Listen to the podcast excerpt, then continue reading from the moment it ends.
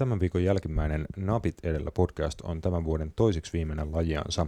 Tai oikeastaan tämä viimeinen niin sanotusti tavallinen podcast, koska ensi viikolla joulun kunniaksi on luvassa aivan erityinen jouluspesiaali, jossa me paketoidaan koko jalkapallovuosi 2019 ja annetaan meidän omat listaukset vuoden parhaista pelaajista, otteluista ja näin poispäin. Paljon, sitten tosiaan ensi viikolla sitten jouluaattona luvassa, mutta tänään Meillä on paljon puheenaiheita ihan normaalin päiväjärjestyksen mukaisesti. Käydään jakson alkuun läpi tapahtumia muun muassa tuosta keskiviikkoilan rästi-klassikosta, äh, Englannin liigakapista ja sitten FIFA Club World Cupista. Äh, sitten päästään parin ajankohtaisen puheenaiheen pariin ja kuulette muun muassa ammatikseen potkutekniikkaa valmentavan Eeva-Maria Saaren kommentit naisten jalkapalloon ehdotetuista sääntömuutoksista. Jakson loppuu vielä sitten tuttuun tapaan katsaus kohti viikonloppua. Mutta pitemmittä puhetta tervetuloa mukaan ja hoplaa.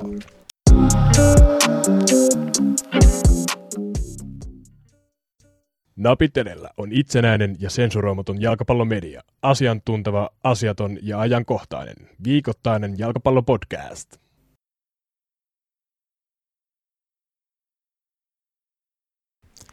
Tulisesti terve. Tämä on Napit edellä ja nyt virallisesti Suomen paras jalkapallopodcast. Mä oon Rasmus Junila. Mun lisäksi kol- meidän kolmen alakerran muodostaa Roope Bamberg ja Matias Kanerva. Tervetuloa. Joo, kiitos, tää, kiitos. kiitos täällä taas. Virallisesti Suomen paras siis tarkoittaa sitä, että me ollaan Suomen kuunnelluin jalkapallopodcast niin kuin suomalaista tekijöistä. Että Tällä hetkellä, joo. Tällä hetkellä, tällä viikolla meidän tähtihetki saattaa olla yllättävän lyhyt, niin kuin ne yleensä tota, tässä... Mutta hei, silti, silti, kiitos kaikille Niinpä. kuulijoille siitä. Kiitos kaikille. Tota, meidän ku, kuulijamäärät on niin kuin aika, aika hyvin niin kuin räjähtänyt ylöspäin tässä ihan viime, viime aikoina ja siitä kiitos, kiitos tosiaan vaan teille. Me jatketaan kyllä tämän homman tekemistä. Jatkossakin oli teitä sitten 10 tai 100, niin joka tapauksessa tehdään tätä jatkossakin tosiaan samaan tapaan ja koitetaan koko aika tietenkin parantaa, mutta siitä tota, itsekehusta eteenpäin ää, mä tituleerasin meidän kolmen alakerraksi. Oltaisiko me parempi kolmen alakerta kuin Arsenaalilla? Kyllä me voitaisiin olla, että jos siellä mä voin olla kyllä se meidän porukan joka better of far, niin kuin David Lewisin pois siitä kokoonpanosta. Niin, se voisi olla semmoinen Cesar Aspilicuetta tyylinen ratkaisu, että niin kuin laitapakki, josta on tehty toppari ja Matias varmaan hoitaisi meidän pää, pääpelihommat. Ja tota, niin, mä voisin niin, olla sitten siellä vasemmalla avaamassa peliä. Mä just, mie, mä just mietin sitä, että riittäisikö meillä ihan toi, ihan toi pää, pää, pääpeli niin kuin, niin kuin kolme, kolmen tota, Mähän on ihan ultimaattinen vaihtoehto ihan keskimmäiseksi sen kolmen linjaa kaikista No siis keskimmäisenä hän yleensä pelaa semmoinen yleensä niin kuin esimerkiksi Chelsealla se niin kuin NS, no ei voi sanoa epävarmin, mutta semmoinen, että yleensä se on siinä niin kuin silleen, että sitä vähän suojaa ne kaksi äh, ulommaista pelaajaa siinä mielessä, että silloin se vastuualue vaan niin. siinä keskellä, että se ei joudu liikkuu hirveän paljon. Niin ja sitten ne kaksi laitaa niin kuin tai sen vieressä olevaa peittää niin kuin sit sen taakse, jep, taakse niitä jep, tiloja. Kun niin, mietitään joo. just niin kuin David Luiz pelasi silloin siinä. Niin... Eli ehkä me laittaisiin Roope, Roope keskelle ja me sitten oltaisiin siinä Roopen edessä ja takana vuor- niin, vuorotellen. Niin. Niin kuin, joo, se, Kyllä. se olisi toimiva. Suojeltaisiin Roopea siinä keskellä. Joo, protect the king. Mutta joo, tosiaan napit edellä on niin kuin vaikka sitten jalkapallojoukkueenakin myös myy- myynnissä. myynnissä jos haluatte. maajoukkueen nimellä kantaa. Y- yksin tai, ei kun mitä, yhdessä tai erikseen sekin on niin. haluaa, niin, niin. ei halua kaikkia ostaa, niin joku saa ostaa meistä. Yes. Tota, lähdetään liikenteeseen. Aloitetaan meidän tämä päivä äh, ehkä tämän viikon kuumimmasta, eli eilisillan El Clasicosta, eli vuosikymmenen viimeinen klasiko oli kyseessä. Äh, siellä tosiaan Espanjassa oli suuret suuret odotukset tätä matsia kohtaan, mutta taisi Matias olla, että tämä klasiko jäi ehkä vähän vääristä syistä sit historiaan. Niin, siis tässä on semmoinen hieno, hieno asia nyt, että te olette kattonut tämän ottelun itse asiassa livenä, mä katson tämän jälkilähetyksenä. Joo, joo omien kiireiden vuoksi, mutta, mutta, että tota, mutta joo, ää, tänään katselin tosiaan tämän ottelun ja siis oli niin kuin pelinä, ei ollut huono, mutta ei ollut myöskään mikään järin viihdyttävä. Intensiteetti löytyi, se näkyy ehkä noissa keltaisissa korteissa, nähtiinkö kahdeksan, kahdeksan vai yhdeksän keltaista korttia yhteensä. Ää... Mä luin foorumilta kaikkea, että jengi oli sika pettynyt siitä, että siellä ei niinku jaettu punaisia kortteja ollenkaan. Että missä on kaikki punaiset kortit täällä? Ne ei sitten varmaan nyt katsonut sitä peliä, että olihan siinä nyt semmoisia... Klassikoissa ei enää nykyään hirveästi. Se on just se, ollaan varmaan puhuttu aikaisemmin, mm. kun Jose Mourinho lähti, niin sen jälkeen Carlo Angelotti, Zidane, sitten yksi välikausi, ja nyt taas Zidane, niin ei, ei he, ei he niin kuin tavallaan laita sitä ryhmää pelaamaan sillä tavalla, että he ottaa punaisia kortteja. Josel oli vähän semmoinen sota, sota enemmän se meininki, että hän laati nimenomaan sotasuunnitelman aina noihin matseihin, ja se oli niin kuin, että eliminoidaan tietyt pelaajat, mm. ja pyritään sitten, että vaikka lennetään ulos, niin joltain jalka Se on- poikki, niin se se on on, nyt, lyn- se on voittoa Niin. silti. Josen että- lynkkäyskoulu. Ja kun, Jep. siitä, ja kun siinä nähtiin, että se ei toiminut kuin niinku ihan yksittäisiä kertoja, jos, Jep. jos niinku sitä, sitäkään, että tota, ehkä siellä on sen jälkeen sitten tehty siitä viisastuneena havaintoja, että, tota, että se maksaa aika paljon se punainen kortti tuossa pelissä, että tota, oli tunnetta kuin paljon tahansa, niin ei siitä hyötyä, jos et sä pysty kontrolloimaan, kontrolloimaan sitä. Niin, se on, se on just näin, mutta siis äh, pelistä itsessään äh, se ehkä meni vähän, vähän niin kuin moni ehkä jopa vähän aavistelikin, eli on puhunut aikaisemmin tästä, mitä kovempi vastustaja Barcelonalle tulee vastaan, sitä varovaisempi Mm. heistä tulee, ja sitä he oli jälleen. Eli, eli Tosi varmaan. Valverde halusi välttää jälleen kerran tappion ennemmin kuin ottaa sen voiton. Eli hänelle tämä tasa, ihan sama mitä hän puhuu, mutta kun hänen niin kuin esitykset ja toi pelaajavalinnat ja se pelutus niin kuin viestii sitä, että hän mieluummin ottaa sen 0-0 kuin sen, että riskillä haetaan 1-0, mm. koska hän tietää, että Lionel Messi, Luis Suarez, tällaiset pelaajat, ne tekee yleensä, niille tulee ne pari paikkaa pelissä ja ne yleensä tekee sen pari maalia, mutta hän ei ota sitä niin kuin koko joukkueen korkeita prässiä, sellaista, että pelataan korkealla linjalla, vaan he pyrkii siihen, että eliminoidaan Real Madrid. Real Madrid pelasi hyvän ottelun. Mm, onko tämä mietitty tuo foorumilla kanssa sitä, että oliko tämä Realin etu, että tämä peli pelattiin just niinku rästinä, että alkukausien peliotteet oli niinku aika ailahtelevia, ja sitten niinku nyt niinku vi, viime aikoina on mennyt vähän paremmin. Joo, vo- voi olla. Voi olla, ja Real Madridin etu ehkä oli myös se, että se pelattiin Camp Noulla. Mm. Öö, just ollaan, puhuttiin siitä tuolla kulisseissa, että, että Real Madrid lähtee yleensä otteluihin vähän eri tavalla näissä klasikoissa, kun he pelaa kotona ja kun he pelaa vieraissa. Mm. Eli vieraissa he ottaa linjat alas, he tietää mitä sieltä tulee vastaan, he tietää, että he ei pysty tuolla kentällä palloa yleensä hallitsee. Niin he ottaa linjat alas, heillä on riittävän nopeita, taitavia pelaajia ylhänä, hyvä keskenttä, joka pystyy jakaa, he lähtee nopeasti eteenpäin. Kun taas sitten kotikentällä Bernabeulla se kotiyleisö, se, se rupeaa viheltää, jos Barcelona pitää palloa, se vaatii Real Madridin ottaa niinku, niinku dominanssin, niin se, se on se, niin se ehkä se ero, että Barcelona sitten pääsee hyökkää siellä enemmän vastaan ja sillä rutiinilla, niillä yksilöillä, niin se on ihan murhaa. Niinpä, että se saattoi olla tuo Barcelonan niin kuin vähän varovainen pelityyli, mistä monesti ollaan puhuttu, että se pelasi aika paljonkin mahdollisesti. Ainakin ne, mun mielestä se muuttui vähän toisella puolella, mutta varsinkin niin kuin ensimmäisen puolen se pelasi tosi paljon Realin pussiin siinä just, että tota, Barsa ei prässännyt Realia, eli Real sai aika Mm. rauhassakin rakentaa peliä, pyörittää palloa oman alakerran kautta, käyttää laidoilla ja tota, ei minkään, niin kuin, ei hirveätä painetta Realiin sit pall- pallollisena ja pallohallintakin oli ekan puolien aikana melkein niin kuin tasan Mm. parhaimmillaan Kyllä. jossain, jossain vaiheessa, mitä se ei yleensä niin kuin ollenkaan Barcelonan kotiotteluissa y- yleensä tuppaa olemaan, niin mä en oikein tiedä, se Ba- Barcelona, niin kuin sanoit, että näkyy ehkä Valverden pelisuunnitelmissa, että liikaa, liikaa varaudutaan niin kuin vastustajaan, mennään vastustaja edellä, kun sitten taas lähettäisiin niitä omia vahvuuksia tota, tuo, tuomaan esiin ja sitä kautta niin kuin on- ongelmia vastustajalle. Totta kai se, sun pitää aina pelata vastustajan vahvuudet pois, mutta se tapa, millä se tehdään, niin ehkä ymmärrän, että Niin. Barcel- Barcelona kannattajat Barcelona-identiteettiin niin kuin rakastavina ei ihan tosta sitä niin kuin tunnista. Toi ei ole ihan perinteinen Barcelonan tapa, varsinkaan kotiklassikossa lähtee otteluun niin kuin noin varovaisesti. Niin, ja en mä tiedä, tuleeko sitä NS-perinteistä Barcelona enää koskaan olemaan. Eli, eli Mm. se, Kaikki se, tietenkin se, evolvoituu aina, Niin, mutta se vaatii tavallaan, se vaatii Barcelonan omat kasvatit, se vaatii sen pelifilosofian, sitä sä et saa ostamalla pelaajia, koska pelaajat kun tulee muista seuroista, niin yleensä ne osaa pelata kaikkia pelitapoja aika hyvin, mutta sitten ne ei osaa sitä yhtä välttämättä niin hyvin. Ja se on nähty vuosien saatossa, että tuolla on käynyt kaiken maailman pelaajia, niin kuin Ar- Arda Turanista Kevin Prince Boatengia, ketkä pelasi just Arda Turankin pelasi Atletikossa helkkari hyvin, mutta tuolla niin oli ihan semmoinen, niin kuin, että ei ollut mitään käyttöä.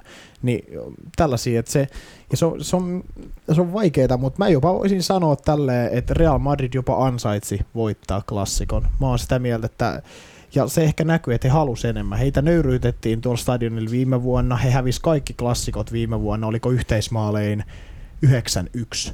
Joo, mä olin tosi yllättynyt jotenkin just siitä, että miten rauhallisesti Real pelasi koko sen ottelun. Että heillä oli niinku selkeä suunnitelma ja niinku jotenkin näkee, että he niinku usko itsensä. Heitä ei pelottanut ollenkaan olla Camp Noulla, mikä taas on nähnyt mun mielestä niinku edellisinä vuosina Realilla on ollut, okei on saanut välillä ihan jonkinnäköisiä tuloksiakin sieltä, mutta niin kuin se peli, peli-ilme on ollut vähän semmoinen mm. pelokas joskus, ja hän on ollut oikeasti siinä myllyssä, niin eilen ei ollut semmoista. Mun mielestä Real oli ihan alusta, alusta loppuun niin kuin tilanteen tasalla, ja olisi aika lähellä oli ratkaista ottelun. Gareth Bale teki maali, joka paitsi jo sitten lopulta oli Kyllä. hyvin, hyvin niukasti, oli Mendi paitsiossa siinä tilanteessa, mistä saatiin aika huonoja hidastuksia, tota, kun nä, näytettiin niitä var-hidastuksia. Kyllä, jos siellä, siinä on nenä paitsiossa. Niin, että jos siellä, tila, jos siellä tota, tilannehuoneessa on ollut, ollut niin kuin ne samat kuvakulmat käytössä, mitä siinä TV-ssä näytettiin, niin... Siis se on sieltä tosi keskeltä, että vähän niin kuin katsoisi niin takaviistosta, kun on niin kuin ruutu. Niin. Mutta Espanjassa ei mun mielestä, siellä ei näytetä niitä, toisin kuin valioliigassa, niitä viivoja.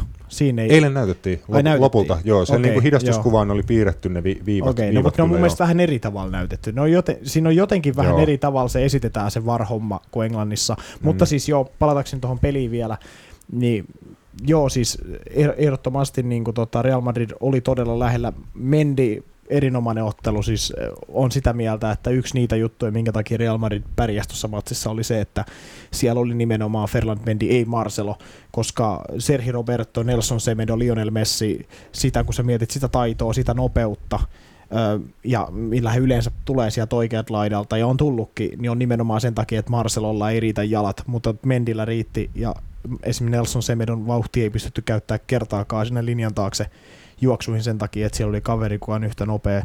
Real pelasi niin aika hyvin vastassa. pois. Kyllä. Barcelonan le- leveyden otti käytännössä kokonaan pois sillä, että Mendi puolusti tosi leveältä ja sitten taas Dani Carvajal tuli jonkin verran sisäänpäin ikään kuin kolmanneksi toppariksi mm. ainakin välillä, kun, varsinkin toisella puolella, kun he pallottomana puolusti. Ja sitten Gareth Bale tippui niin kuin oikealta laitahyökkäjän paikalta sitten käytännössä niin kuin wingbackiksi ja ö, merkkasi niin kuin Jordi Albaa tai mm.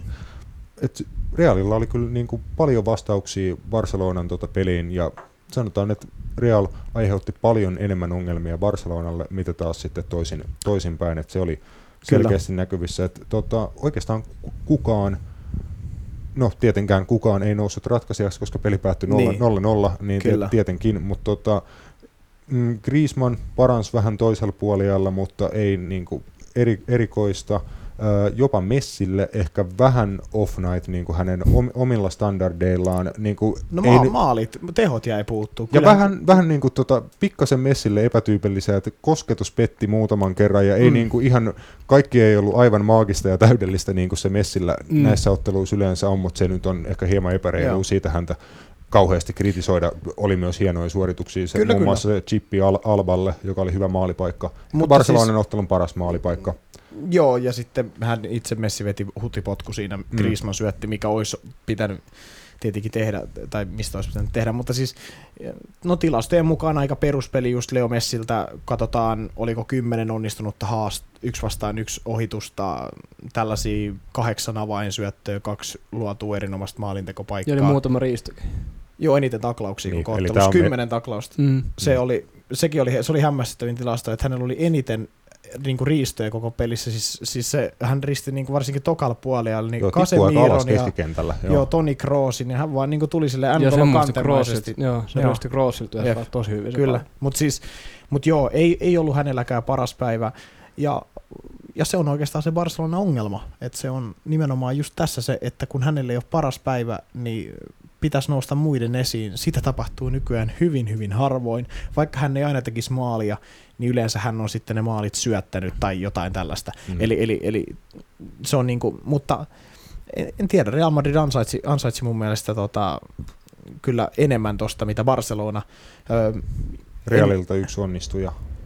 No mä nostasin, niin kuin esimerkiksi Fede Valverde oli erinomainen, Mendin nostin jo tuossa, Dani Karvahan, laitopakit muutenkin pelasi Realilla tosi hyvän matsi. Mendistä vielä pitää sanoa, että äh, semmoinen, että niin kuin sanoit, ihan täysin täytti just sinne alaspäin, alaspäin hänestä oli paljon hyötyä se ju- juoksuvoimasta ja tota, ehkä Marcelo on vähän paremmista puolustustaidoista, mm. mutta sitten taas näki Marcelon puuttumisen siinä, että tota, hänen ää, toimitukset vasemmalta laidalta, keskitykset, syötöt oli järjestään aika mm. skeidaa koko otte- ottelun ajan. Ei esim. Se, ben, Benzemaalle ei boksiin saatu hirveän hyviä palloja.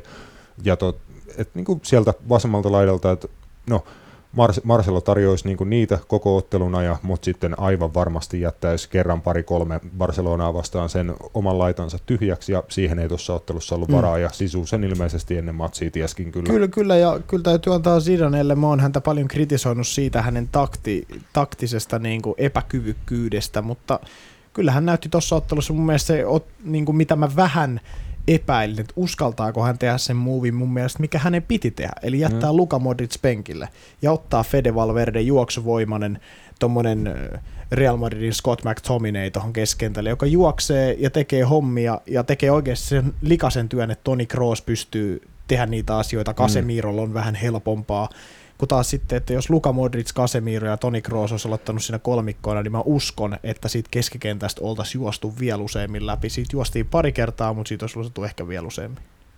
ennen kuin jatketaan klassikosta eteenpäin, niin vielä yksi pointti Realin osalta, että tota, näetkö, että tuossa olisi mahdollisesti semmoinen platformi, millä kannattaa lähteä esimerkiksi Manchester City vastaan mestarien liigan tota, jat- jatkopeleissä liikenteeseen. Et siinä on vähän samanlainen haaste niin kuin tuommoisen huippu-huipputason pallohallintajoukkueen niin kuin nollaaminen, ja sitten Realin vahvuudet on kuitenkin siinä, että sitten kun he saa pallon, niin siellä on sitä taitoa niin jumalaton määrä, että tota, Tuossa oli ainakin osoitus siitä, että mm. Hyvä, hyvänä päivänä Real voi tuollaisissakin matseissa, joka itse asiassa yllätti niin kuin muutkin, niin kuin niin, just tuossa sanoit, että sisuun taktinen tota, val, valinta ja tämmöinen, niin Niin ja sitten, mutta mut ehkä tällä hetkellä on se tilanne, että Manchester City pelaa sitä peliä, mitä Barcelonan pitäisi pelata. joo, Ja Barcelona sitten pelaa nimenomaan, Barcelona riittäisi taidot siihen, mutta Mut he se on pelaa, vielä pahempi haaste sitten. Jep, ja Barcelona pelaa uh, mun mielestä paljon hitaampaa. He varmaan niin pyrkii liikuttaa palloa samalla tavalla, mutta paljon hitaammin ja tällaisia juttuja.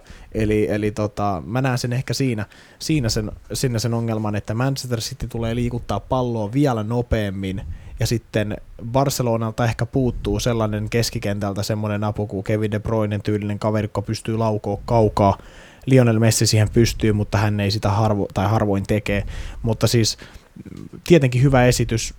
Tollahan Real Madrid oikeastaan tolla formaatiolla voitti äh, mestariliigat, eli, eli 4-3-1-2 isko siinä kahden kärjen alapuolella ja sitten kolme keskenttää. Eli, eli sillä pystyy aika paljon suojelemaan sitä 4-3-3 muodostamaan, että äh, esimerkiksi Kari Benzema ei tulisi niin helposti niin kuin tota, eristetyksi siellä piikissä sen takia, että siinä on joku kaveri, mm. kaveri vieressä.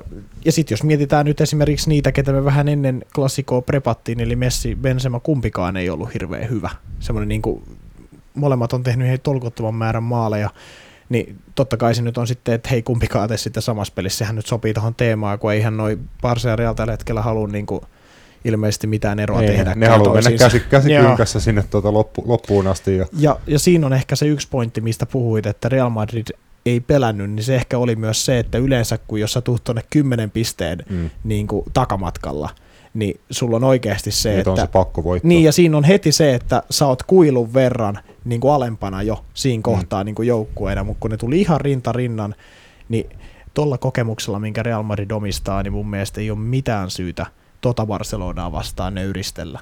Että mun mielestä Real Madrid ansaitsi tuosta ottelusta voiton, sitä ei saanut.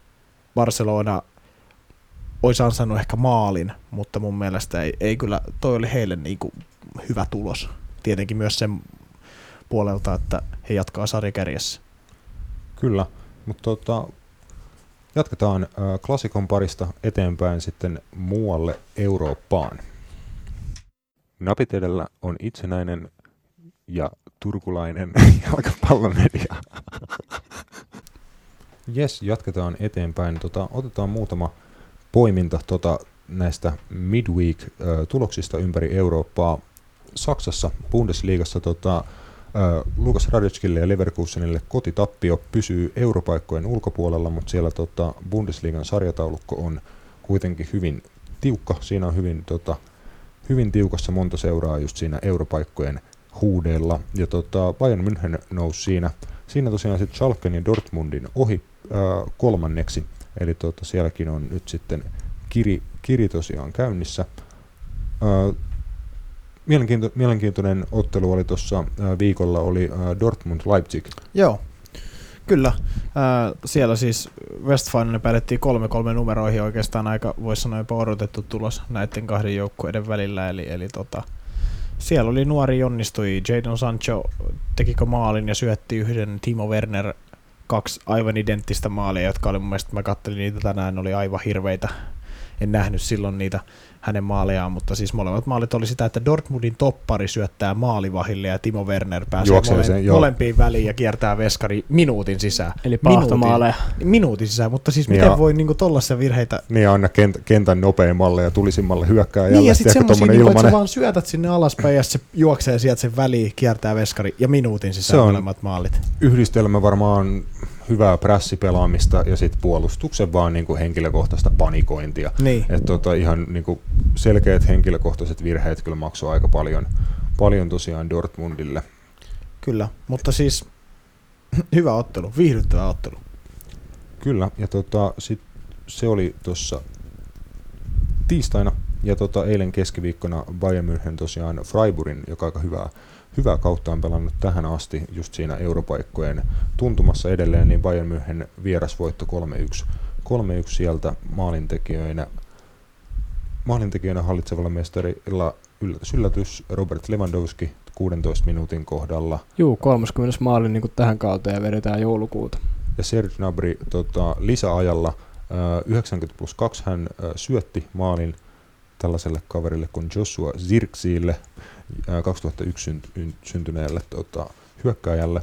Ja sitten Gnabry vielä viimeisteli 90 plus 5 minuuttia oman maalinsa. Oman maalinsa. Joo.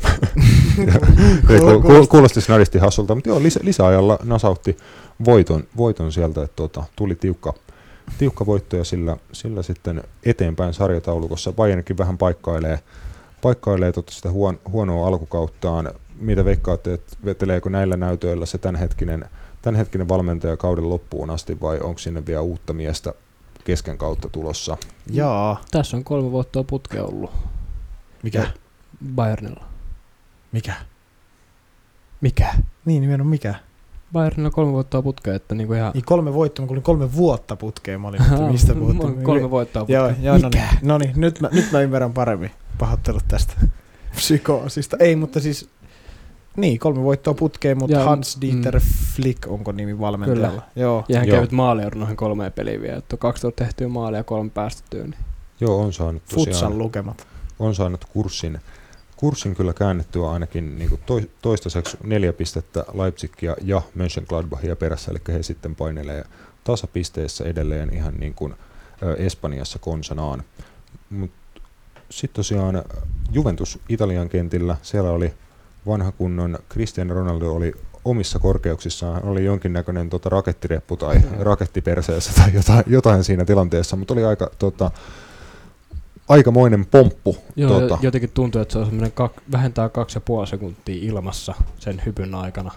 Se jotenkin näytti, että se oli ilmassa, että se ei niinku vaan suostunut laskeutua siitä ollenkaan. Et Se oli aika massiivinen pomppu. Joo, siitä oli aika vakuuttavat, vakuuttavat hidastukset. Se oli ihan tota, Joo, mutta näitähän on siis tehnyt ennenkin. On, on. Siinähän on yksi Mut- maailman parhaita varmaan ponnistusvoima. Hänellä on niinku jalkapallomaailman eliitti. Itse, itse kehuin hän on kans, kun hän oli postannut itse IGC jonkun haippikuvan, missä hän oli silleen, että I am I Jordan tai jotain Joo, tällaisia, joo. tällaisia kuvia. Mä Mut olin just, sillä on, tiiäksä- just silleen, että sä se itse postaa. se on niin, se on totta, mutta se itse postaa, niin se on niin hauskaa aina, kun se on ihan haipissa. Sitten sen, sitten sen agentit ja noi hei, se on- friendit kommentoi Mm. sinne kaikkea. Mutta hei, se on samalla levelillä kuin tiedätkö, NBA-supertähdet, LeBron Jamesit sun muut, jotka kanssa just postaa aina näitä jotain omia donkkejaan, kun he donkkaa tiedätkö, jonkun valkoisen äijän yli sinne ja painaa pallon täysin al- alas ja sitten se postaa siihen jotain hashtag revenge season tai jotain, tiedätkö.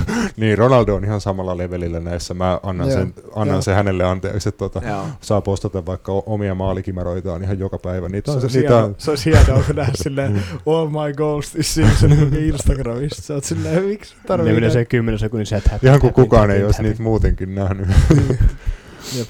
Mutta Joo. joo, siellä tosiaan jälleen niukka voitto, 2-1 vierasvoitto Sam, Sampdoriasta. Et ne on noita Juventuksen aika tyypillisiä voittoja ollut. Toi 2-1 näyttää olevan melkein heidän niin kuin vakitulos tällä kaudella. Joo, nollaa he ei pysty pitää. Se on, se on tällä hetkellä, mutta heillä sitten riittää toi yksilölaatu nimenomaan tuolla Italiassa sitten raapimaan öö, sen yleensä sen yhden maalin enemmän kuin kaveri. Niin, no sehän on sitten se ihan riittävä summa. Jos teet enemmän maaleja kuin kaveri, sä voitat pelin.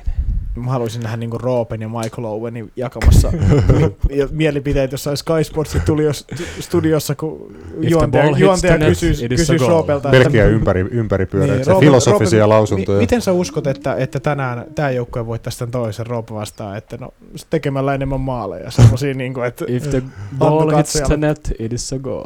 kyllä, kyllä, just semmosia. Tai toi oli itse asiassa huono, huono, koska ei sen tarvii osua sinne verkkoon, se riittää, että Mm. se menee viiva. Toi kyllä. Mutta, mutta, Joo, siis, joo, joo. mutta siis Michael Owen on just heittää tällaisia. tällaisia Hei, mun ensimmäinen jalkapalloon liittyvä lausekin oli ilman, silloin kun en osunut vielä R, R-kirjaita, niin Michael Owen on palas. Ja mä olen kuulemma hokenut tätä jo kymmenen Mm. kertaa putkeen. Meidän pitää sitten järkätä sut tuota Michaelin kanssa jollekin kah- kahveille tai jotain. Joo. Sitten kun, sit kun riittää sponssia tarpeeksi, että me voidaan saada Hei, Michael meitä. Mä tiedän, missä sen kotikylä on Walesissa. Se on niinku siinä Liverpoolin ja Walesin rajalla, niinku vähän Walesin puolella. O- Owenin tota, suku, suku asuu siellä, tai sisä, Joo. sisäpiiritietoa. Okay. Joo. Tietoa, niin tota, voidaan joskus järjestää ro- Tämänkin Roope takia sinne. Napiterilla on paras suomalainen koska meillä on tällä, tällaista sisäpiiritietoa ei ole muilla. Joo, itse asiassa mulla eilen se, se kenen kanssa mä kävin tuossa keilaamassa ja tälleen kyseli jotain, että mistä te käyvät no me teidän nippelitiedot. En tiedä. Kuunteleeko se näitä? Kyllä. Se, se, no mä sanon vaan, Onko sä saanut naisia tämän podcastin avulla? Jumalauta. siis tämä on nyt tämän podcastin, Miten sä- tää on miten tämän podcastin toinen niin meriitti nyt Miten sä tähän teet jaksoon. Ai Ei, mutta hän siis kysyi, että mistä te kaivat täältä nippelitiedot. Ensimmäinen asia, mitä mä sanoin, että no, meillä on tämmöinen Matias, joka on aivan hir- hiljatön futisnörtti, että hän on yksi, ja sitten on toisaalta on myös transfermarket, mutta yleensä se on Matias tai Rasmus, Joo. joka näitä kaivaa jostain naftaliinista. Mutta Nippelitiedot on aina ihan kiva, mutta toi, toi oli kyllä hien, hienoa kavaa, että näin se, tää on se, kato meidän rise to the top. Joo. Mutta tota, jotta, jotta tämä ei mene aivan täydeksi paskan jauhamiseksi ja komedia corneriksi, niin jatketaan eteenpäin meidän asiassa. Ö, Tuossa viikolla pelattiin, yksi peli oli peruttu, eikä ollut. Se, se pelattiin tiistaina. Se tiistaina, no se oli, se oli sä, melkein, sä halusit, se, että se niin, mä olisin halunnut, että se olisi ollut peruttu, eli tota, uh, Liverpoolin juniorijoukkue kävi Villa Parkilla ottamassa semmoisen pienen kylvetyksen ja oppitunnin ammattilaisia aikuisten jalkapallosta. Toki ihan rohkeasti esiin, esiintyi pojat siellä, että sanotaan että tilastojen valoissa, että pienellä tuurille olisi voinut kyllä maalin pari tehdäkin ja ottelu olisi voinut olla vähän erilainen, mutta se oli hämmentävä ottelu. Siinä ei ollut Siinä siis, vaan tulisi se raaka Niin. totuus ilmi, että Näitkö Rasmus siinä pojat. ottelussa Liverpoolin kentällä? Oli semmoinen, niin kuin, että this is not Liverpool, on jotain muuta. Kyllä yritti pelata samanlaista peli, pelityyliä ainakin, että peli-identiteetti oli kunnossa, mutta ehkä vähän näkyi se kokemuksen ja tota, laadun puute, että pikkasen oli pojat kevyitä tota Aston Villa puolustajien tota, käsittelyssä Näyttikö se enemmän. Evertonilta kuin Liverpoolilta? Eh, ehkä vähän, mutta niin kuin tota, Liverpool-legenda ikoni, ikoni Bill Shankly joskus sanoi, että Liverpoolissa on kaksi hyvää jalkapallojoukkuetta. Liverpool ja Liverpoolin reservit.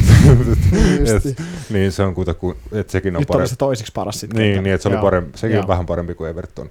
Mutta joo, äh, Aston Villa siitä tosiaan välieriin kohtaa siellä eilen Ever, nimenomaan Evertonia vastaan Joo. rankkarikilpailun jälkeen jatkoon menneen Leicester Cityn ja toinen pari sitten on Manchesterin paikallisottelu United City. United raapi itsensä Colchesterista, voitti Colchesterin kotikentällään ja City sitten vieraissa Oxford Unitedin. Ja kaksi paikallispeliä noissa tota, kaksiosaisissa liikakapin välierissä. Jos pitäisi tuosta nelikosta veikata mestari tässä vaiheessa, niin veikkaisitteko, help, otatteko helpon kolme viimeistä kyseistä pokaalia voittanut Man City vai, vai Siis tota, voittaja. Mm. Ja sitten oli Leicester ja Villa. Villa. Eli United tai City tai Leicester tai Villa. Mm. Mä veikkaisin, että... No, mä otan sen verran helpoa, että mä veikkaan, että se on Leicester tai vi, tota toi City. Mm. Mä, mä veikkaan... Milloin, milloin se finaali niin pelataan sitten? Niin Eikö se Finaali on he-? Helmikuun lopulla yleensä Joo, ollut joo, ja sama, samassa kuussa on kaikki mestarien liigapelit. Eikö se ole nämä seurat pelata? Joo, Mestarien ne liigapelit on alkaa jo helmikuussa. siinä. Joo. Pitäishän sun tietää, kun Chelsea oli viime vuonna siinä finaalissa. Kyllä, kyllä. Miten se meni? Häh? Miten se peli päättyi? Mä en muista tätä finaalia. Ei kun se oikeesti. Siis Pelatti, vi- viime pelattiinko joku finaali joskus? Mä muistan vaan, että siinä Viime piti kauden City ja EF. Chelsea, mutta ei siinä... Se, oli, se, se ratkesi rangaistuspotkukilpailussa, eikö se ollut? Kyllä. Kuka siinä kusi? Oliko siinä se Kepan, Kepan tuota huippusuoritus, kun hän ei halunnut tulla vaihtoon? Joo, Oliko, joo. se oli just se Joo, juttu. joo. Joo. Kepasta tuli manageri. Joo, Siitä eli meemin alku. Joo, no en, se- en, en, edes muista, kuka se olisiko ollut David. Olisiko Pitikö David Luiz tolppaa? Vai rimaa? Vai kusiko Aspilicueta? Jaa, no mut, kuit, mut kuitenkin äh, Leicester tai Man City, Leicester saattaisi jopa heidän pelityyliltä ja pelaajistoltaan sopia tuommoiseen cup-kilpailufudikseen. aika hyvin on pystynyt nope, hoitamaan tähän nopeita pelaajia, tuommoista niinku suhteellisen tasapainoinen, nopeita pelaajia, suhteellisen hyvä erikoistilanne jengi, niin tuolla yleensä pääsee cup-kilpailussa Niin, jos- pitkälle. jos nyt lasketaan vaikka, että sit se olisi vastustaja olisi City, Toki Ole Gunnar Solskjaer ei ole ikinä hävinnyt League Cup-ottelua hänen manageriurallaan, eli voitti Cardiffissa kaksi, sai varmaan sen jälkeen potkuttaa jotain, mutta tota, ja Unitedissa on voittanut kaikki Cup. Tai se voi olla kyllä, että hän, matsit, hän niin oli. Cardiffissa managerina silloin keväällä, eli ne oli todennäköisesti jo pudonnut siinä kohtaa liikakapista. Mutta tuli mä kuulin tämän jossain podcastissa. Mutta hän oli voi olla just, silti, niin kuin, että hän on Joo. pelannut pe- Joo, ne- Unitedissa sitten. Mä olin niin, että Cardiffissa kaksi matsia managerina okay. liigakapissa ja hän oli ne voittanut. Mä en sitten tiedä, mitä sen jälkeen tota, tap- tapahtui, mutta tota, Okei. Okay. Tälle- the wheel. eli siinä on myöskin tip, tipsi, että olisiko se sitten tota, toinen paikallispeli ylläty, yllätys, run. yllätys tota Solskjaerin Unitedin toimesta tuossa ka- kapissa, että olisiko sekin heille, tota, heille ei liigakauden kautta, no okei, okay, metsästää tietenkin europaikkaa sitäkin kautta, mutta tuosta liigakapin voitto olisi niin tuolle nuorelle United-miehistölle kanssa mm. aika niin iso, iso tavoite, että tota, Jos siitä, miettii niin hypoteettisesti, jos ne voittaisi vaikka Eurooppa-liigan ja Mm. liigakapin, niin voisi sanoa, että ihan onnistunut kausi. tai aika paljon puhtii tuohon uudelleen rakentamiseen saattaisi se, tota, että tiputtaisi Sitin kaksosasessa välierässä ja sitten tosiaan Villa tai Leicester, kumminkin ihan kova, kova matsi sitten finaalissa, niin ihan mi- mielenkiintoiset asetelmat, Mm. mm. mutta tota, ehkä mä itse mustana hevosena just veikkaisin kanssa Lesterin nostaan sitä pyttyä, tai ainakin sanotaan, että toivoisin ehkä näin, joo. Jamie Vardy nostaa pytyn.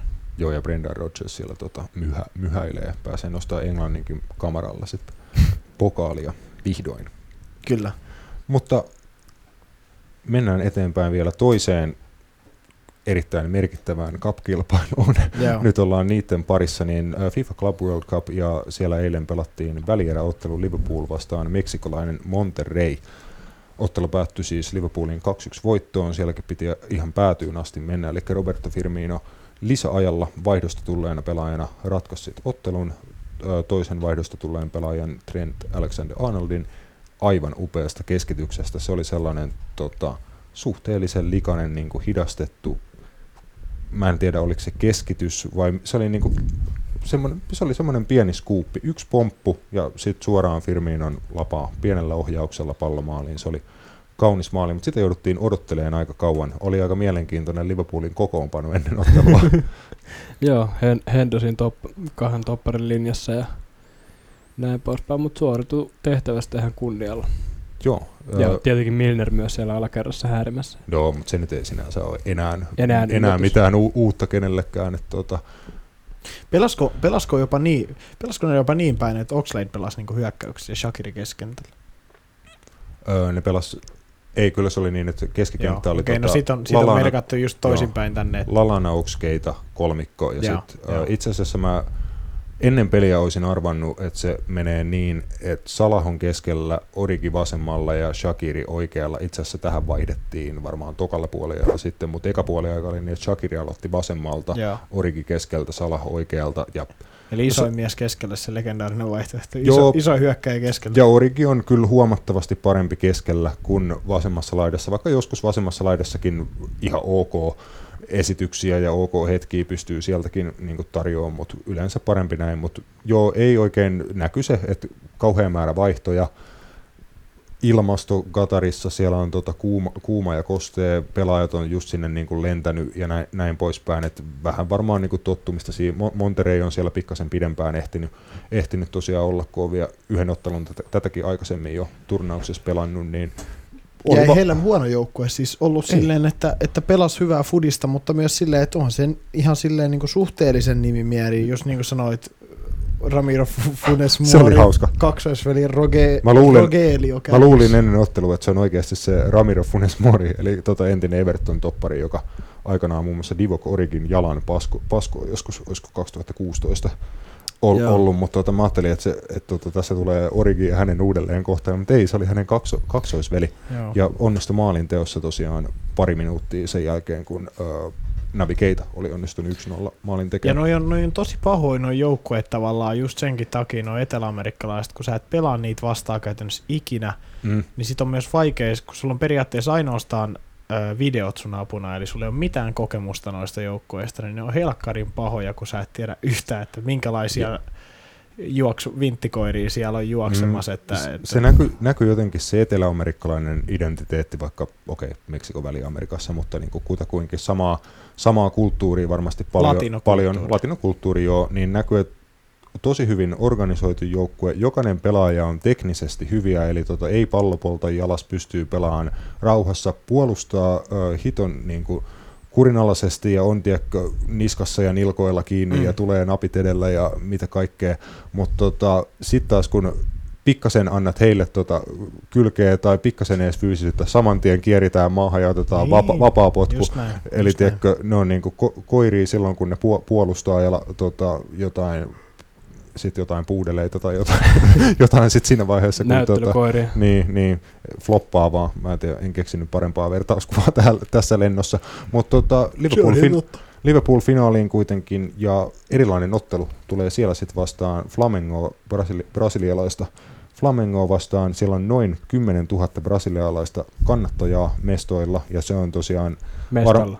niin kuin iso, iso ottelu varmasti molemmille seuroille ja molempien seurojen kannattajille. Joo, ja sitten sielläkin on tosi kokeneita pelaajia. Flamengolla muun muassa, no Diego Alves muistaa Valensiasta, oliko Euroopan paras rankkareiden torjuja, semmoinen statistiikka, että taisi olla 52 prosenttia hän torjui rankkareista, mitä hänelle tuli. Eli se, hän, hän torjui melkein, niin kuin jos ko- kolme rankkaria tuli, niin hän torjui niin kuin Mm. puolitoista keskimäärin, vähän yli, Niin. 1,7. Jep.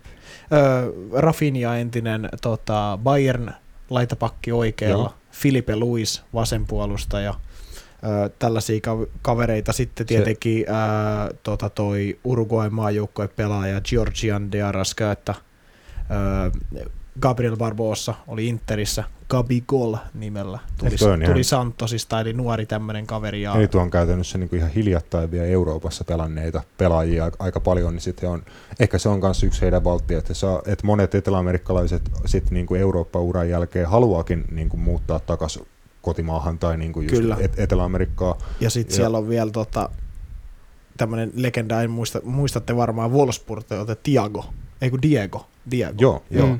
Pelasi Atletikossa, niin hän on myös siinä Se oli joukkueessa. taitava Joo, pelaaja. kol- 34-vuotiaana vielä kymppipaita sellaiset. Siellä on niinku, sanotaan, että siellä on kykyä, että jos sä ne päästät niinku pelaa, niin kyllä ne voi sua Ja haavoittaa. siitä, Eli voi, siitä voi tulla ihan hiittimatsi just ton takia, jos mm. Mm. tämmöisiä taitavia. siellä, Mutta siellä olisiko on, se vähän avoimempi matsi kuin eilen, koska se eilinen matsi oli kuitenkin, että Mo- Toivottavasti. Monterrey niin kuin sai raastaa ja puol- puolustaa ja vastahyökätä teki sen tosi hyvin, mutta lähtisikö Flamengo kanssa vähän enemmän sitten pelaan, Mm. milloin sitten tietenkin tuo Liverpoolin vahvuuksia että siitä voi tulla aika viihdyttäväkin ottelu. mielenkiintoista just miettiä sitä, että Mo Salahkin kun lähti tonne, niin ei varmasti ottanut, että Filipe Luis on vastassa, kun menee Mm. pelaa seurajoukkoiden MMS-kaboja, niin on siellä kuitenkin ihan maailmanluokan laitapakki vieläkin, vaikka nyt siirtyikin sitten kesällä Kyllä. tonne, mutta siis kuitenkin, niin, kuin, niin siinkin varmaan nähdään ihan niin kuin, että joutuu, joutuu Rafin ja sitten toisella puolella kanssa niin kokenut kaveri, eli kyllä siihen mä uskon, että esimerkiksi Liverpoolin laitahyökkäjät joutuu tekemään, no ei he, ei he nyt, ne on niin hyviä, että ei nyt ihan järin paljon joudu tekemään ketään puolustajia vastaan töitä, mutta uskon, että kyllä ne joutuu silleen, että semmoisen perusvalioliikamatsin verran tekee siellä ainakin hommia, että sen verran laadukkaat Joo, kaverit. ja niin joutui, niin joutui eilenkin. Niin kuin, ja mun mielestä ehkä mä käännän kyllä ton noin, että jos sä oot tosi hyvä laitahyökkääjä, niin silloin se joudut kyllä välillä tekemään niin kuin aika paljon enemmänkin töitä. Et esim. Mo No- Salahin no työ, joo, työmäärä mun toki, mielestä on toki, niin kuin joo. tuplaantunut esimerkiksi se hänen debyyttikauden jäl- jälkeen, että häntä otetaan niin paljon enemmän ja tilaa operoidaan niin paljon vähemmän, että enemmän joutuu tekemään duunia. Ja heillä on Flamingolla muuten hyvä valmentaja Jorge Jesus. Oli Benficassa, Benficassa ja Sporting, Sporting tota, Lissabonissa pitkään. Todella, todella pidetty portugalilainen valmentaja, eli, eli siellä, on, tota, siellä on suhteellisen kova jengi. Mm. Ja tähän pelihän siis pelataan lauantaina, oliko? Joo, lauan, lauantaina. Tuleeko he ihmisten aikaa? Kolmelta aamuyöstä. Kyllä se- Herranen aika. Eli ei tule. vaan. Ei En, en, ainakaan- mä tiedä, Mä en ainakaan ole silloin hereillä. Että Mä tar- tarkastan sen, sen tuosta vielä lennosta. Ainakin se eil- eilinen tuli niinku ihan inhimillisen aikaa. Se tuli ö, puoli kahdeksan. tämä ottelu tulee, mä näen sen tuosta kanssa. 19.30. Joo, Joo. Sama, sama aika, eli ihan hyvään katseluaikaa lauantai-iltana. Mä annan oman vihjeeni siihen, että Liverpool sen kuitenkin voittaa 3-1 voitto ja tota, laitan, että Mousalah tekee kaksi maalia ja riemastuttaa tämän niin sanotusti niin kuin arabiyleisön, jota sielläkin on paikalla aika paljon just siinä eilisessä ottelussa. Ihan joka kerta, kun Salah koski palloon tai häntä screeniltä näytettiin, niin sieltä aina ka- kauheat tuota cheerit yleisöstä, että Salah oli ihan, ihan niin kuin ilmiselvästi se ykköstähti tähti kentällä tosiaan sille yleisölle, niin toivoisin tosiaan Saahin sen kevätkauden formin, formin takia, että siitä pari maalia finaaliin ja tuota, mm. kovaa, kovaa ajoa sitten eteenpäin vali, valioliikan kova puolella. ajoa. Ja Kova ajoa. muun muassa sitten Lester, Lesteriä kaataan Tapanin päivänä. Kyllä. Mutta mennään tästä eteenpäin vähän ajankohtaisiin aiheisiin ja uutisiin. Hei tuomari, näiksää? Se tuli napit edellä. Vittu aina sama äijä. Jes, otetaan seuraavaksi vähän erilaisia puheen aiheita. Tuossa viime viikolla luin tällaisen artikkelin äh, Sky Sportsin nettisivuilta. Otsikkona on Women's Football Joey Barton says game will remain inferior without changes, eli naisten peli pysyy heikompana ilman tota, merkittäviä muutoksia. Ja tosiaan täytyy nyt sanoa ihan kuin otsikon lukeneena, että kun ö, otsikko on, että Joey Barton puhuu naisten jalkapallosta. Tai ylipäätänsä Niin, jalkapallosta. tai, tai Joey Barton ylipäätään puhuu. niin tota, mä ajattelin, että tämä on niinku aivan pommivarma roskistulipalo, että niinku, tässä mä tuun lu- lukea jotain niinku äärettömän typerää, typerää, mutta ajattelin, että luen kuitenkin. Mutta tota, tämä ei ollut läheskään niin typerää, mitä mä niinku etu, etukäteen ajattelin, ja tota, Joey Barton tässä niinku puhuu vaan naisten jal- jalkapallosta, ja tota, siinä niinku käyttää argumenttina, että sen pitäisi olla ö, niinku adjusted naisille, eli niinku mukautettu naisten ö, fysiikan ja tota, fysiikan, biologian muiden niin kuin, puol- puolesta, ja ehdot sit tässä, niin kuin, tämä nyt ei ole hänen keksimä juttunsa, tästä aiheesta on muun muassa Chelsea, Chelsea naisten manageri Emma Hayes ja muut on tota, puhunut ö, puhunut tästä aiheesta, eli tässä ehdottaa niin kuin käytännössä sääntömuutoksia, eli muutoksia kentän kokoon, maalien kokoon, pallon painoon, eli että pelistä saataisiin nopeampaa ja katsojaystävällisempää, milloin tota, naisten jalkapallo olisi tämän argumentin mukaan niin kuin helpompi tuotteistaa ja my- myydä niin kuin kansainvälisenä globaalina urheilulajina, joka sitten keräisi enemmän katsojia ja tuloja ja voisi sitä kautta paremmin kasvaa tota, nämä on niin kuin nämä argu- argumentit, joita tässä artikkelissa tuli esiin, ja meillä on tähän asiaan vastaamaan onneksi yksi ihan hyvä tuttu. Eli tota, Napit edellä YouTube-kanavalta löytyy jostain tuolta kesän paikkeelta naisten jalkapallosta tehty tämmöinen pätkä, ja siinä juteltiin potkutekniikkavalmentaja Eeva-Maria Saaren kanssa silloin, ja tota, mä kysyin tästä aiheesta Eevan kommentteja, ja tosiaan seuraavaksi kuunnellaan niitä. Öö, mä en henkilökohtaisesti usko, että tämän hetken naisten huippupelaajat haluaisi sitten lähteä lajiin muuttaa niiden komponenttien osalta mitenkään. Varmasti lähes kaikki naispelaajat itse kuitenkin kokee, että lajin arvo ja laji on se, millä sitä pelataan, olisi kyseessä nainen tai mies. Et en usko siis, että jos lähtisi heittää galluppia, että juuri kukaan naispelaaja haluaisi muuttaa pallon tai kentän maalimittasuhteiden koko pienemmiksi. Näin mä uskon. Ja nykypäivän atleettinen naispelaaja pystyy kyllä syöttämään ja laukoa palloa siinä, missä mieskin, että jopa yhtä kovaakin, jos on vaan teknisesti hyvä. Ja esimerkiksi laukoessa, jos ajatellaan, niin suhteessa naismaalivahtiin pallon lähtönopeus vastaa miesten pelien fysiikka suhteessa suht samanlaista tilannetta. Toisaalta kentä ja maalien koon muuttaminen kuulostaa järkevältä, mutta sitten taas toisaalta niin naiset ei siellä pelaa miehiä vastaan ja peli suhteutuu naispelaajan fyysisten ominaisuuksien mukaan. Ja kuitenkin jos ajatellaan, niin peli on mennyt kymmenes viimeisessä vuodessa huipputasolla niin todella paljon nopeammaksi. Ja myös naisilla ja nykypäivän voidaan myös sanoa lukusten naisten ammattilaissarjojen myötä myös pelaajan fyysiset ominaisuudet on kehittynyt tosi paljon. Kun katsoo esimerkiksi naisten viimeisiä arvokisoja, niin kyllä sitä jalkapalloa tosi mielellään katsoo. Hyviä pelejä, kentän palloja, pelaajan fyysisten suorituskykyä ja erinomaiseen taitoon suhteutettuna. Et, et en ole koskaan ajatellut tosiaan asiaa tuolta kantilta, että lajin mittasuhteet lähettäisiin muuttaa, kun pelaajat on koko ajan kuitenkin parempia ja parempia, fyysisesti vahvempia, teknisesti taitavampia ja nopeampia. Jes, ja siinä Eevan kommentit tähän liittyen, ja tosiaan sanotaan vielä, että ihan hirveästi Eevaa parempaa kommentoijaa en varmasti olisi keksinyt, koska Eeva nimenomaan opettaa potkutekniikkaa naisille, miehille, tytöille, pojille, eli ihan niin kuin ju, pienistä junioreista ammat, ammattilaisiin asti, eli hänellä on siitä niin kuin ihan ammattiosaamista. Ja, ja vielä ihan kansainvälisesti. Kansainvälisesti joo, eli tota, käy paljon Espanjassa muun muassa myös harjoitusleirejä vetämässä, niin kuin täällä kotimaassa, niin ottakaa Eeva, Eeva seurantaan Orsa Sport, niin löytyy muun muassa näitä potkutekniikkaleirejä ja muita tämmöisiä. Öö, mitä ajatuksia teillä tuli tästä aiheesta ja Eevan kom- kommenteista tosiaan näihin eh- ehdotuksiin liittyen?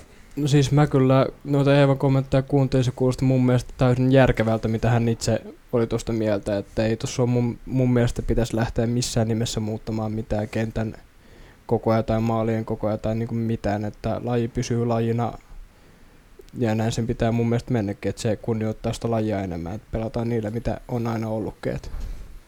Niin, siis, mutta sitten voidaan aina miettiä, että, että naisjalkapallo on tällä hetkellä hyvin paljon, tai verrataan miesten jalkapalloa, ja niin kuin Joy Bartonkin, hän sitten tuossa artikkelissa sanoo, että se ei tule koskaan olemaan tasa-arvosta, jos ei jotkut asiat muutu. Jos naisfutarit on sitä mieltä, että naisfudis on naisfudista ja miesfudis on miesfudista, mutta jos ne haluaa samoja vaatimustasoja pelillisesti, samoin juttuja kentän ulkopuolella palkkaustasoon, tollaisia juttuja, mutta heidän peli ei pysty olemaan sillä tasolla, millä mies jalkapallo on. Tai se, se ei kiinnosta ihmisiä, koska se ei ole niin hyvä tasosta. Ja, mutta sitten taas pienemmillä kentillä, pienemmillä maaleilla voitaisiin jopa tehdä siitä yhtä, suhteessa yhtä nopeata, yhtä teknistä, yhtä, se, yhtä niin kuin sähäkkää, se intensiteetti voisi olla korkea, mutta tuolla kentällä, millä miehet pelaa, niin, niin se voi olla, että, että esimerkiksi ihmisiä ei ulkopuolelta niin paljon kiinnosta just sen takia, että tietää, että kun miehet pelaa, niin se on nopeeta, se on sähäkkää, paljon tapahtuu, mutta kun naiset pelaa, totta kai tempo tippuu, luonnollisesti fyysiset, biologiset ominaisuudet ottaa, ottaa tai verottaa siinä kohtaa vähän sitä hommaa, niin sitä voi ajatella tietenkin molemmilta kantilta. Ei munkaan mielestä ehkä kannata muuttaa, mutta mun mielestä se ei joitain juttuja voidaan muuttaa, mikäli naisfudista halutaan verrata miesjalkapalloa, mm. mutta niin kuin Eevakin tuossa sanoi, että naiset pelaa naisia vastaan ja miehet pelaa miehiä vastaan. Ja se suhteutuu sitten se peli tietenkin siinä, Näin. ja se on just, ymmärrän niin kuin mole, molemmat puolet tosta, ja ymmärrän just se, mitä Eeva tuossa haki oikeastaan takaa, että tota, ihan niin kuin naisjal,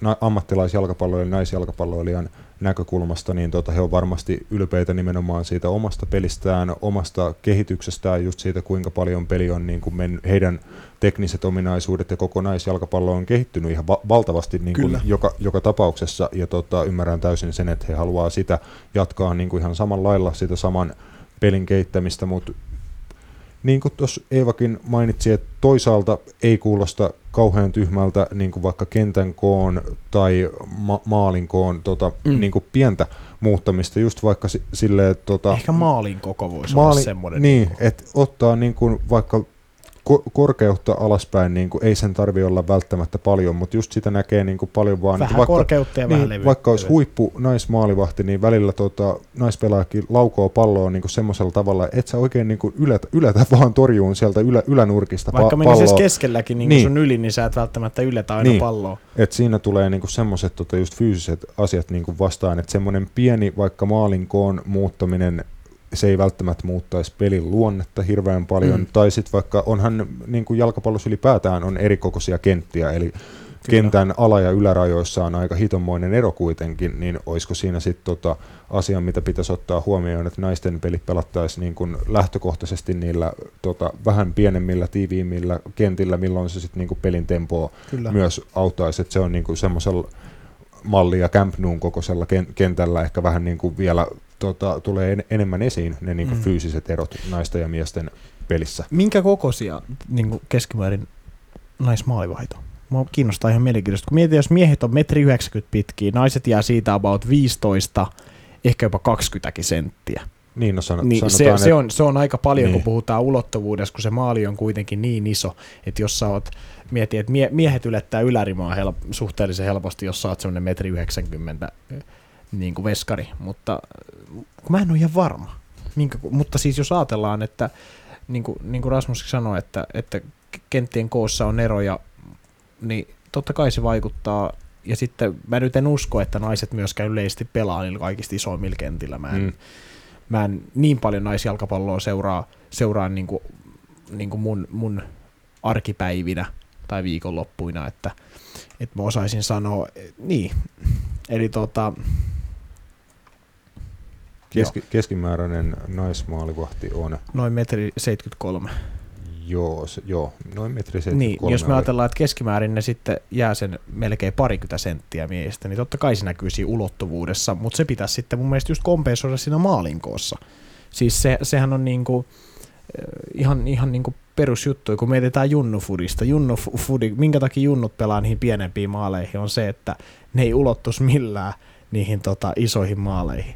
Niin sama juttu periaatteessa tossa, eli, eli, eli ei tietenkään niin pieniä, mutta et ottaa vähän pois. Tiedätkö, puoli Mm. metriä, puoli metriä korkeutta tai metri korkeutta, ehkä no puoli metriä korkeutta, puoli metriä yhteensä kummaltakin puolelta se parikymmentä senttiä kapeammaksi. Se, se, se auttaa jo aika paljon.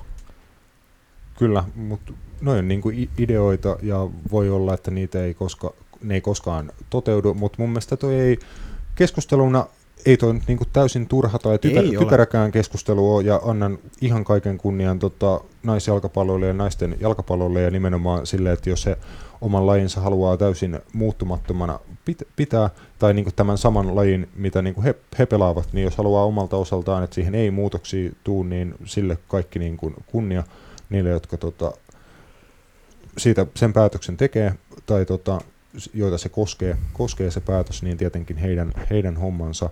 Mutta tämä oli ihan mie- mielenkiintoinen aihe, ja tosiaan täytyy niinku jopa Joey Bartonille antaa pieni tunnustus siitä, että just Pelaako. Joey Barton vielä jalkapalloa? ei kai, se on tota, managerina jossain, jossain Oh. oh. Fleetwood Townin tota, valmentaja tällä hetkellä. Mielenkiintoista olisi nähdä Joey Barton valmentajana. Siis, siis se oikeasti varmaan lyö niitä pelaajia, jos ne pelaa huonosti tai potkaisee tai jotain. Siis sillä, voi mennä niin kuin, mä ihmettelen, jos sillä Niin, ei ole tai mennyt se- kertaakaan muki jumiin. Niin, tai tuolla. jotain, että se betsaa sakkokassan tai jotain niin tämmöistä, mitä sillä oli tota, mu- muutama vedon, vedonlyöntikohu tai Ei- jotain ura, eikö se uralla. pelannut niin, vielä muutama kausi sitten Burnleyssä? Joo, ei sit kauhean kau, kauaa ole, mutta Oh. Oli niin kuin ihan waste of space. No mennään ete, eteenpäin. Tota, kotimaisen jalkapallon parista ö, uutinen, eli tota, Hojikon kapteeni Sebastian Dahlström siirtyi Moldovaan ö, FC Sheriffiin. Sheriffin. Tälleen äkkise, äkkiseltään ehkä vähän yllättävän kuulonen siirto, mutta siirtykö hän kuitenkin niin kuin isompaan seuraan? Kyllä. Ö, Sheriff on ollut, tota, onko neljä kertaa Eurooppa-liigan lohkovaiheessa. Sanotaan mun mielestä vielä suhteellisen nyt lähiaikoina, puhutaan niin kuin neljän, viiden vuoden sisällä. Sheriffin budjetti on noin kolminkertainen HJK verrattuna. Ja hoikollakaan se ei tällä hetkellä huono ole. Eli, eli tossa HJKlla on 4 miljoonaa, Sheriffilla lähes 12. Niin. Eli, eli yli on 10 kuitenkin- miljoonan kyllä. Ja, ja hänkin, Sebastian Dahlström on ö, 23-vuotias. Nämä, toi alkaa olla se ikä, että Suomesta on jo vaikea päästä ulkomaille niin kuin oikeasti niin kuin Ruotsin ja näiden Pohjoismaiden ulkopuolelle. Niin toi oli oikeastaan mun mielestä hyvä muuvi. Hän on kuitenkin vielä nuori pelaaja, oli HJKn kapteeni, ehdottomasti, ehdottomasti mun mielestä hyvä muuvi siirtyä nimenomaan nyt tuonne ulkomaille ja sitten tu- tuolla vähän mitataan. Jos hän pystyy tuolla itsensä niin kuin lyömään läpi, Mm. niin, niin sitten tie on vielä niin kuin isompiin seuroihin auki, auki että, että, että Joo. toi on kuitenkin sen verran ankara paikka, puhutaan nyt niin kuin maana ensinnäkin ja sitten vielä niin kuin varmasti jalkapallokulttuurinakin, että siellä ei, siellä ei kyllä hirveästi armoa tunneta, että siellä, siellä nimenomaan treeneissä tullaan napit edellä, tehdään asioita vähän ehkä eri tavalla kuin Suomessa. Kyllä, ja tuosta tota, niinku Sheriffin joukkueesta yli puolet pela, pelaajista on Moldovan ulkopuolelta, että siellä on tota, br- brasilialaisia pelaajia Balkanilta, pelaajia ja mu- muuta, että niinku nimenomaan ihan kansain, kansainvälisen tason seuraa ja varmaan taisteleekin ihan kansainvälisistä ju- jutuista, että euro, Joo. europaikoista vielä sitten ehkä, niinku, ehkä resursseja on taistella niistä vähän enemmän tosissaan kuin vaikka H- HJKlla. Mm, kyllä, kyllä se on ihan just näin. Ja, ja se on aina hienoa, kun suomalainen jalkapalloilija pääsee, pääsee ulkomaille ja vielä jos pääsee nimenomaan täältä Pohjoismaista, Pohjoismaista niin kuin pois, niin se on mun mielestä vielä hienompi saavutus. Kyllä, otetaan tota, loppuun vielä pieni katsaus viikon lopulle muun muassa mahdollisiin mana- manageripesteihin, jotka saattaa tässä ennen viikonloppua jopa jo täyttyä ja sitten viikonlopun otteluihin. Napit edellä, valioliikakatsaus. The proof is in the pudding.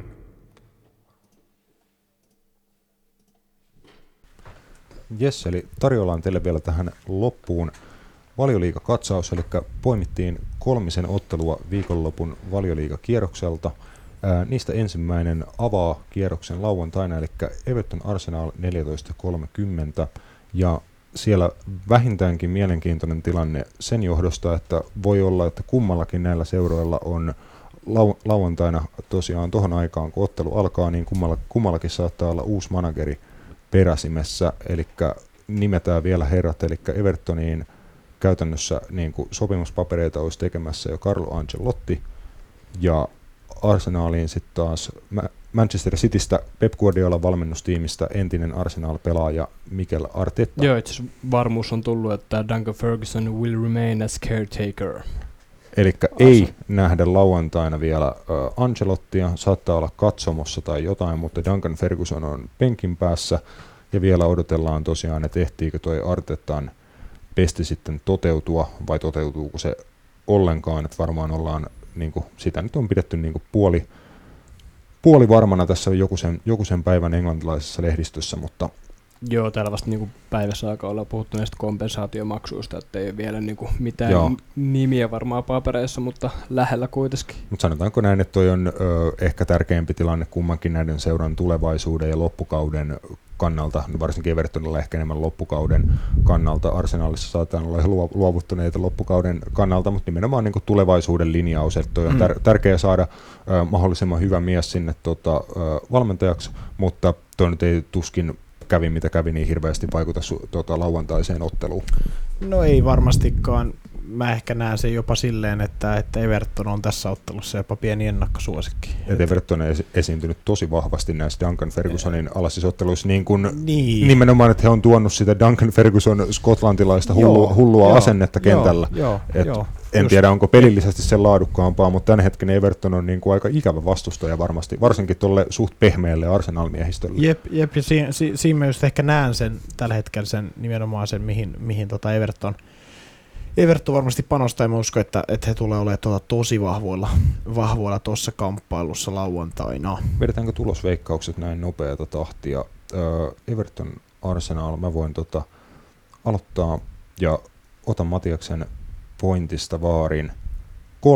3-2 kotivoitto Evertonille maaleja ja hurlumheita ja hulabaloota, virhe, virheitä ja tota, painia ja tullaan näkemään varmaan, nurme, nurmen potkimista Joo, ja turhautumista. tullaan näkemään varmaan tota, aika eloisa ottelu. Se olisi mun niin kuin, veikkaus tuohon 3-2 kotivoitto.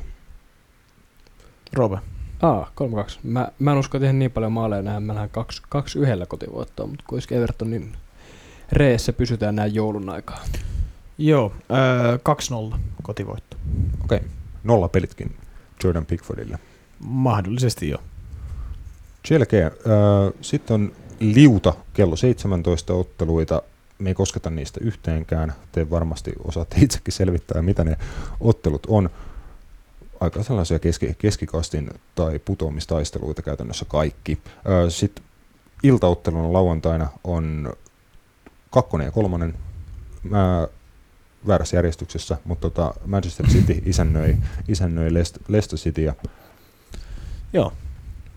Se on, varmasti nähdään siinäkin niin kuin, tota, molemmat viikolla mennyt tota, tosiaan sinne liiga, välieriin, selvitti molemmat, molemmat tosiaan itse, itsensä, ja tuossa sitten aika tärkeä, tärkeä kamppailu tosiaan tuon niin kuin mestaruustaisto ja loppukauden kannalta, että tota, jos City meinaa vielä ottaa tosiaan sen niin kuin ykköshaastajan paikan, eli se, joka kir- kirittää Liverpoolia, niin pitäisi ottaa tästä voitto, ja Leicesterillä taas sit viime, viime viikolla ikävä pistemenetys mm, ö, Norwichia vastaan kotipelissä, ja nyt tosiaan seuraavat ottelut, eli City, City vierasreissu, ja sitten pääsee isännöimään Liverpoolia, että tässä on käytännössä kulmi, kulminaatiopiste Leicesterin kaudelle, että joo, joo about, about nyt ollaan siinä tilanteessa jo, että, että hom, hom, homma on siinä tilanteessa, että nyt on pakko voittaa, mutta siis en mä tiedä.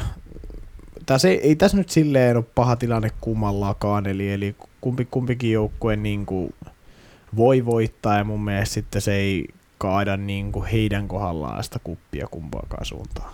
kysymys, ö, tuleeko näistä kummastakin joukkueista käytännössä tässä, no niin kuin oikeastaan tuosta uudesta vuodesta eteenpäin, niin tuleeko näistä cup-joukkueita? Eli Leicester käytännössä lyö panokset siihen, että ö, on välierissä asti, tuolla liigakapissa saisi pokaalin sitä kautta, sitten on FA Cup vielä pelattavana ja Cityllä tosiaan mest- mestarien liiga ja sitten näiden vaikka liigakapin puolustaminen vielä sitten tota, eli valioliiga käytännössä menee vähän silleen, että yrittää varmasti voittaa joka peli ja pysyy mahdollisimman lähellä Liverpoolia, mutta tietää, että se on aika paha tehtävä. Ja sitten panokset, panokset suuntautuu kappeihin näillä kahdella joukkueella. Mahdollisesti mä en ihan ehkä osta tuota, että Leicester, Leicester lähtee hakemaan niin kappia. Mä uskon, että he lähtee enemmän tavoittelemaan sitä, että on neljän parhaan joukossa ja pelaa ensi kaudella liikaa. Mutta he pystyy tekemään molemmat. Niin mä just mietin, että ne, mä uskon, Mut, että pelaamaan mutta se ei ole heidän kohdallaan mun mielestä missään nimessä vielä varmaa, koska heitä parempia Mm. mm. jalkapallojoukkueet siinä on lähtökohtaisesti niin kuin laadultaan heidän takanaan ja he pystyy, niin kuin puhutaan, jos Arsenal Petraa,